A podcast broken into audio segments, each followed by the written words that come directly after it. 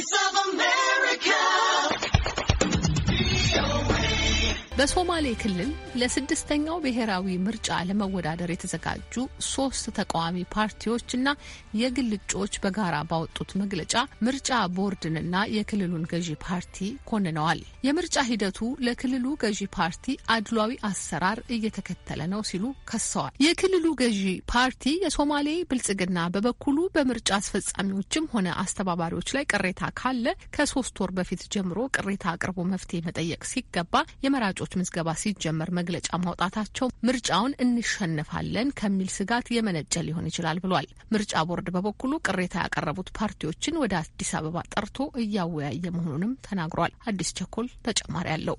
በሶማሌ ክልል ለምርጫ ከተመዘገቡ ፓርቲዎች መካከል ኦብነግ፣ ኢዜማና የነጻነትና እኩልነት ፓርቲ እንዲሁም የግል እጩ ተወዳዳሪዎች በሳምንቱ መጀመሪያ ባወጡት መግለጫ የምርጫ ሂደቱ ፍትሐዊ ምርጫ ለማከናወን ችግር እንደፈጠረባቸው ገልጸዋል። በመግለጫው ይዘት ዙሪያ ማብራሪያ የሰጡን የኢዜማ የህዝብ ግንኙነት ክፍል ቡድን መሪ አቶ ዘላለም ወርቅ አገኘው ናቸው። ሶማሌ ክልል የሚንቀሳቀሱ ፖለቲካ ፓርቲዎች I think ከአራት ቀን በፊት ክልሉ ላይ በአጠቃላይ ያለውን የምርጫ እንቅስቃሴ አስመልክቶ እና እየገጠሟቸው ያለውን ችግሮች አስመልክቶ ውይይት አድርገው ነበር። እዛው ያለው መዋቅር ማለት እና እዛ ያለው መዋቅር ከሌሎች ፓርቲዎች ጋር በጋራ የተነጋገሩት ነገር ምንድን ነው? በዋናነት እዚህ የመራጮች ምዝገባን አስመልክቶ በአጠቃላይ በክልሉ የምርጫ ሂደትን፣ ቅስቀሳን፣ እየገጠሟቸው ያለውን ችግር ከገመገሙ በኋላ አንተም እንዳልከው አንድ statement አወጥተዋል።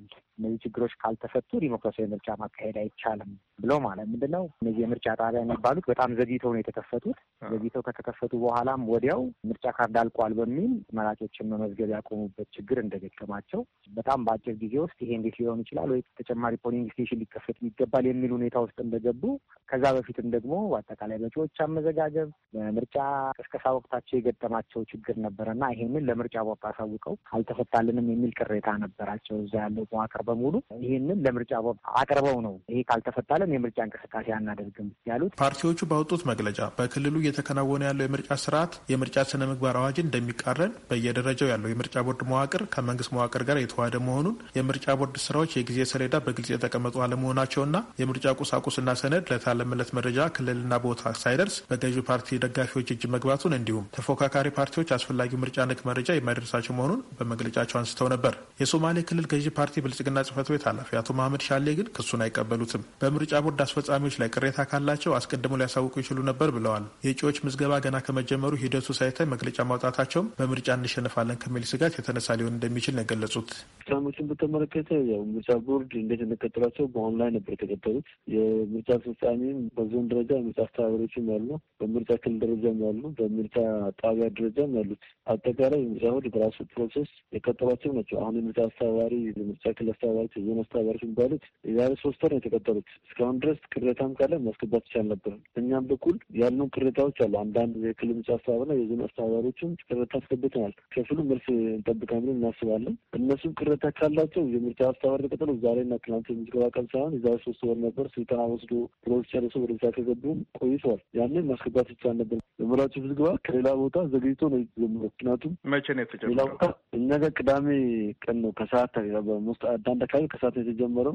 እሁድ ጠዋት እንደውም የጅጅጋን ከተማ ጭምር ከሰባ አንድ ምርጫ ጣቢያ ሀያ ምርጫ ጣቢያ ነው ቁሳቁስ የደረሰ ጅጅጋ ከተማ ራሱ እና አብዛኛው ክልሉም ቁሳቁስ አልደረሰም ነበር። እሁድ ቀን እስከ ትላንትና ድረስ ምርጫ ቁሳቁስ ዛሬ እንድትል ያልደረሳቸው አካባቢዎች አሉ። የምርጫ ቁሳቁስ የምርጫ ጣቢያዎቹ። ስለዚህ እኛ አሁን ያለ የምታየን ቅዳሜ ከሰዓት የተጀመረው ምርጫ ምዝገባ በተወሰነ ውስን አካባቢ የተጀመረው የመራጮች ምዝገባ እሁድ ጠዋት ነው መግለጫ ያወጣው።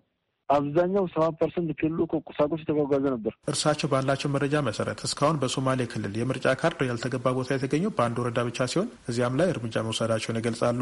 እኛ እስከምናውቀው ድረስ በዚህ በኩል የእናንተ አመራር ወይም የወረዳ ወይ የቀበሌ አመራር ጣልቃ ገብቶ እንትን ያላቸው ቦታዎች አልደረሰም። አንድ ቦታ ወደ አንድ ምርጫ ጣቢያ ላይ ትንሽ አለመግባባት ተፈጥሮ እኛም እርምጃ ወስናቸው አሉ። ጸጥታ አካላት አንድ ወረዳ ላይ የሚበር የምትባል ወረዳ ላይ እርምጃ ተወስዶበታል። ከሱም ጋር ከተፎካካሪ ፓርቲ ከምርጫ አስተባባሪ ጋር ነው። እዚያ ጋር እኛ ጋር የተነሳው ጥያቄ እዛ አካባቢ አስተባባሪዎች ከግል እጩዎች ጋር ግንኙነት አላቸው የሚል ትንሽ አለመግባባት ተፈጠረ። ጸጥታ አካላቱን እዛ ሲገቡ እኛ እርምጃ ወስደን ታስሯል። ጸጥታ አካል እዛ አካባቢ የነበሩ ከዛ ውጭ እኛ የምናውቀውም ጣልቃ የገባ ምክንያቱም አራት ሺ ሀምሳ ሶስት ምርጫ ጣቢያን አለው። እያንዳንዱ ምርጫ ጣቢያ በደረስን መረጃ እኛ አመራር ጣልቃ ከገባ እርምጃ መውሰድ ግዴታ አለብን፣ እንወስዳለን እንደ መንግስት። ግን ይሄኛው መታየት ያለበት በስንት ሰዓት ውስጥ ነው? ቅዳሜ ከሰዓት የተጀመሩ የመራጮች ምዝገባ ሰባ percent ክልሉ ሳይጀመር ሀያ percent ሳይጀመር ነው ጩኸት የተጀመረው።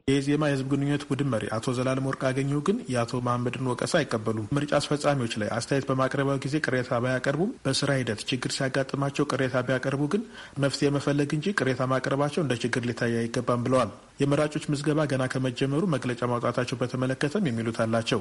የቅሬታቸው ምንጭ አንዱ የተከፈቱት polling station ኦች በተከፈቱ በሀያ አራት ሰዓት ውስጥ ጭምር ሞልቷል እየተባለ ነው። ይሄ እንዴት ሊሆን ይችላል የሚል ቅሬታ ነው ያቀረቡት። በዛሬው ዕለት ብሔራዊ ምርጫ ቦርድ ቅሬታ ካቀረቡ ፓርቲዎችና የግል እጩዎች ጋር አዲስ አበባ ላይ ውይይት ሲያደርግ እንደነበረ ያገኘነው መረጃ ያመለክታል። ለአሜሪካ ድምጽ ሬዲዮ አዲስ ቸኮል ከድሬዳዋ